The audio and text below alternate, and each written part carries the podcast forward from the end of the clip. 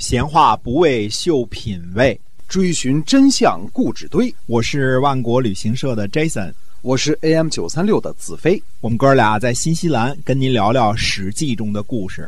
各位听友们，大家好，欢迎收听我们的《史记》中的故事，是由新西兰万国旅行社的 Jason 为您讲的啊。新西兰万国旅行社，嗯，您可以在携程上搜索一下，我们是一家没有差评的这样的本地旅行企业，已经有二十二年的历史了。那么，新西兰南北岛呢，可以说是风光非常的好。那么，很很多的朋友呢，如果您想来新西兰旅游的话呢，您可以关注一下我们新西兰万国旅行社啊，我们是天天都会发团，我们呢不购物。不赶路，给您呢最满意的出行，而且呢会有很多的美食啊，嗯，让您吃的舒服，玩的满意。好，我们今天继续跟您讲《史记》中的故事。我们来稍微分析一下啊，为什么这个任气使性的私斗呢会给楚国带来巨大的麻烦？嗯啊，看看楚国的地位。其实楚国呢在战国初期的这个位置啊还是不错的。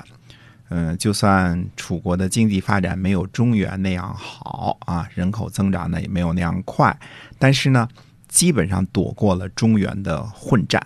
从魏文侯时候啊，魏国开始兴起，虽然呢楚国处于劣势啊，被魏国拿走了北部的一些土地，但总体上讲呢损失不大。魏惠王。被齐威王胖揍之后呢，楚国基本上呢击败了越国，收拾了齐威王，几乎呢呃占领了所有的南方啊。那个时候呢，等于说汉中啊还没有丢失给秦国呢嘛，对吧？那么这是呢春秋以来从未有过的骄人成绩啊。楚威王的功绩呢，可以说是一扫春秋以来晋楚争霸乃至于吴越争霸时期呢楚国的低迷。主要呢，因为呢，中原的诸侯呢不团结，搞分裂，是吧？韩赵魏搞分裂了吧？没有晋国这么这么一号了。秦国呢，在商鞅变法之后呢，崛起了，在消灭了魏国的西路军的这个雕阴之战当中呢，显示了威力啊，成为不可小觑的一股强大的势力。特别是在占领蜀国之后啊，可以说是实力大增了。楚怀王呢？一开始的时候呢，和秦国接触，吃了两次大亏，对吧？两败于秦国，丢失了呃商巫之地和汉中，确实是切肤之痛嘛。嗯。但是两次战役之后呢，秦国并没有把楚国当做主要的打击对象，而是呢加以拉拢，希望与楚国呢讲和，甚至呢愿意让出半个汉中。后来楚怀王人说不愿意要半个汉中，愿意要张仪。斗气儿嘛，对吧？看来这个太子斗气儿跟他爸斗气儿也有关系啊啊！爷儿俩这个气势都比较盛。那么同时呢，齐国呢也在极力的拉拢楚国，希望和楚国交好。楚国呢不可能同时对秦国、齐国、魏国和韩国用兵。注意啊，这个是楚国最大的一个软肋，因为它北方呢有四个强敌啊，在战国七雄当中呢，他就。很大面积接壤这四个国家：秦国、呃齐国、魏国和韩国，这是它的最主要的一个软肋。因为战线拉得太长了，等于从西到东，沿着整个的这个都是跟别国有接壤的地方。那么战线太长呢，兵力也没有那么强。楚怀王呢，不和秦国和齐国任何一方呢深入结盟，先把东部呢已经被打残了的越国呢收入囊中，不能说呢。楚怀王呢特别的昏庸，因为他还是挺成功的啊，这个是一个很成功的一个战略部署。最失策的地方在于呢，楚国地大物博，但是并没有进行类似秦国那样的富国强兵的改革啊，而且是这个楚怀王呢沾沾自喜于自己已经取得的这些成就，比如说把越国继续给打残了，占领了姑苏啊。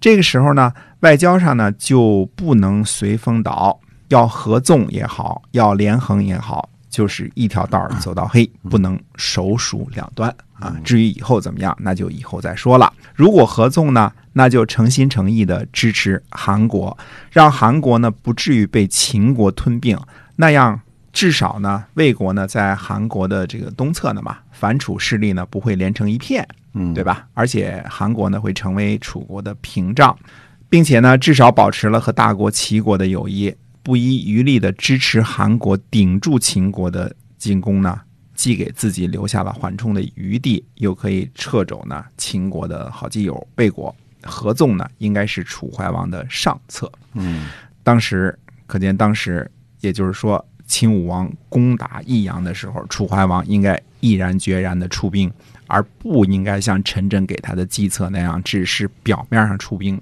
捞取好处，嗯眼光呢太浅了，看得太浅了。中策呢是坚决的和秦国结盟，既然打不过秦国，那就跟秦国结盟。嗯这样呢，秦国的盟友呢，韩国和魏国就不会整天为难楚国了。所以楚国呢，就剩下齐国一个东方的敌人了。趁着占领了浙江和江苏的地盘呢，从南向北，呃，向齐国攻击呢，呃，成效可能也不错，对吧？齐国的军队呢，嗯、可不像秦国的军队那样的凶悍，是有可能成功的。所以这个呢是中策，首鼠两端，老想着自个儿的好处，今儿和秦国好，明儿和齐国好，就带来了外交上的巨大的不确定性。这是下策，偏偏呢，楚怀王采用的就是下策。嗯，所以一旦遭受齐国、魏国和韩国的攻击，不得已的时候，只能求秦国帮忙。怎么办呢？把太子送去做人质，对吧？送到秦国做人质。那等于说呢，楚国就把希望呢就完全寄托在了秦国的身上，而这位人质呢，太子恒呢，偏偏在这个时候呢和秦大夫私斗，杀了秦国的大夫，这基本上就等于断绝了和最后一个盟国的友好关系，啊，变成什么呢？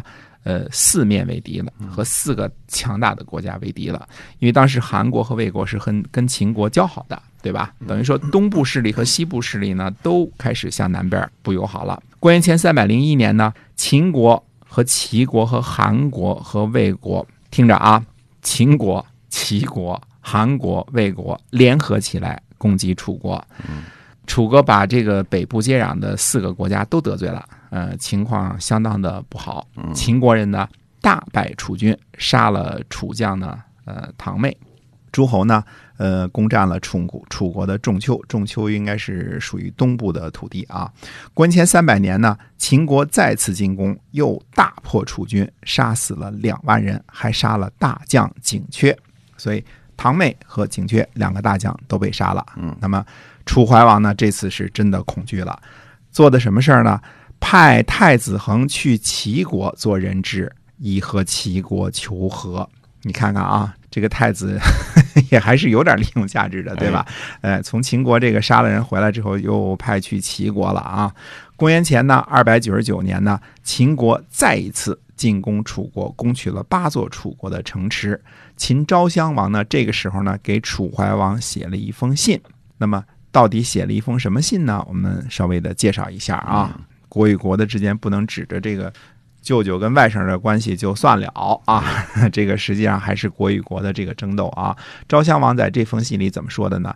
呃，昭襄王是这么说的：说一开始寡人和大王约为兄弟，蒙于黄棘。呃，太子呢来做人质，大家这个 happy 的不得了啊，非常的开心。太子呢凌辱杀害了寡人宠幸的大臣，不谢罪就私自逃跑了。寡人非常愤怒，所以呢率兵侵略贵国的边境。我现在呢听说呢，君王您呢派太子去齐国做人质，去和齐国求和。寡人和楚国呢边境接壤，所以呢结为婚姻。两家和亲时间呢已经很久了。现在呢秦楚不欢，没办法号令诸侯。寡人愿意和君王在武关相会，结盟之后离去，这是寡人的愿望。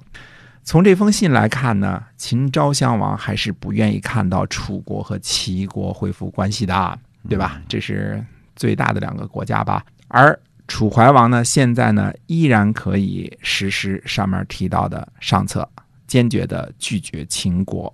就算不采取上策，中策也可以，只要写封信和秦国表示友好就行了，嗯拖延一下时间也行。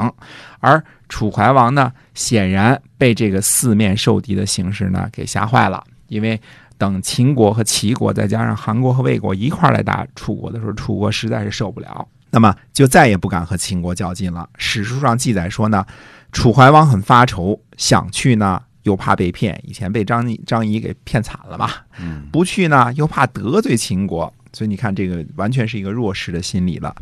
这个时候呢，呃，令尹昭居就说了，说大王呢别去啊，发兵防守就好了。嗯，那么秦国呢是虎狼不可信，有吞并诸侯之心。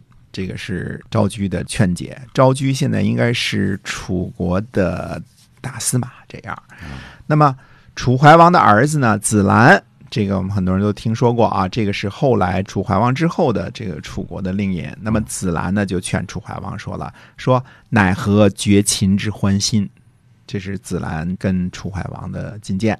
所以公元前呢二百九十九年，楚怀王决定自己呢亲自去武关和秦国结盟。秦国呢，呃，假装命令一位将军冒充秦昭襄王。楚怀王一到呢，就关闭了武关，直接把楚怀王押解去了咸阳。这等于是秦国做下了一个天大的案子，把楚怀王直接给抓了。那么，楚怀王被抓之后，那么楚国的形势到底怎么样呢？咱们下回再跟大家接着说。好，今天啊，我们的《史记》中的故事呢，先跟大家讲到这儿。希望您继续关注我们的节目啊，是由新西兰万国旅行社的 Jason 为您讲的。我们下期再会。再会。